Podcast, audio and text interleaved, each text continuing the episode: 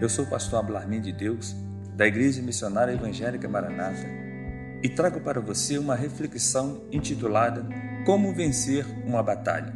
Efésios capítulo 6, versículos 11 e 13.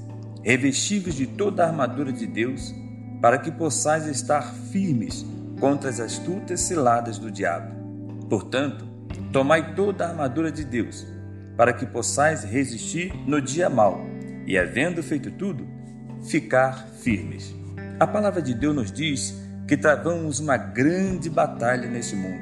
E para vencermos essa batalha, não podemos viver como se fôssemos deste mundo. Jesus nos diz em João 17, versículo 16, que não somos deste mundo. E em Tiago 4, 4 nos diz que, se quisermos viver como se fôssemos deste mundo, nos tornamos inimigos de Deus. Paulo, em Efésios 5, verso 1, nos diz que precisamos ser iguais a Deus. Sede, pois, imitadores de Deus como filhos amados. E em Romanos 12, 2, somos orientados a sermos iguais a Deus e não como o mundo. Para sermos vencedores nessa batalha, é preciso usar toda a armadura. Não será suficiente usarmos algumas peças dessa armadura, pois diante dessa batalha que estamos travando, precisaremos estar revestidos a batalha que se levanta contra nós não é pequena.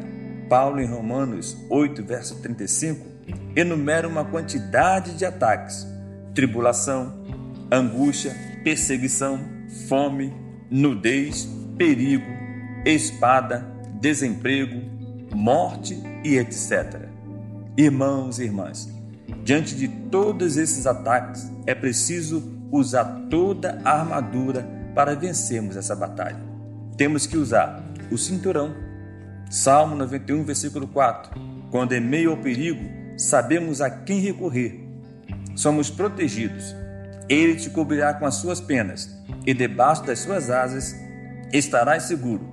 A sua verdade é escudo e broquel. A couraça é um tecido importantíssimo que protege o nosso peito e costa. Salmo 91, 11.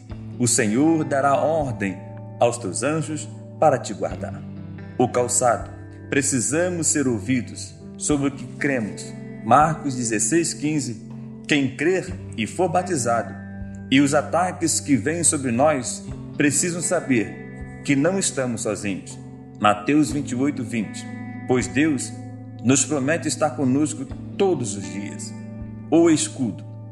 A nossa fé precisa estar renovada. Hebreus 11:6.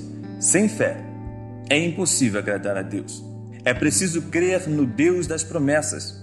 É preciso crer em quem você tem pregado. Quer vencer?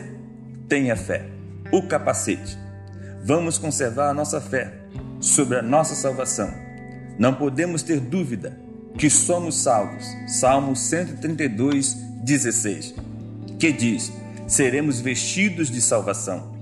1 Tessalonicenses capítulo 4, 14 e 17 diz: Porque se cremos que Jesus morreu e ressuscitou, assim também aos que em Jesus dormem, Deus o tornará a trazer com ele. Depois, nós, os que ficarmos vivos, seremos arrebatados juntamente com eles nas nuvens, a encontrar o Senhor nos ares, e assim estaremos sempre com o Senhor a espada.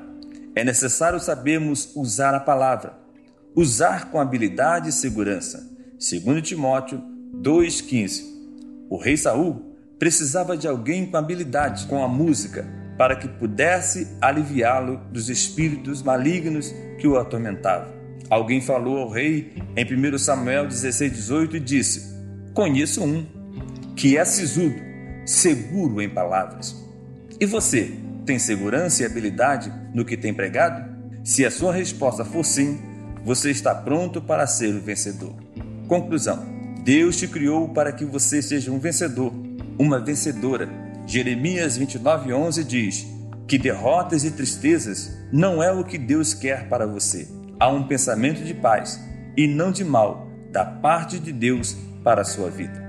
Eu quero orar por você e pedir a Deus que você seja um vencedor.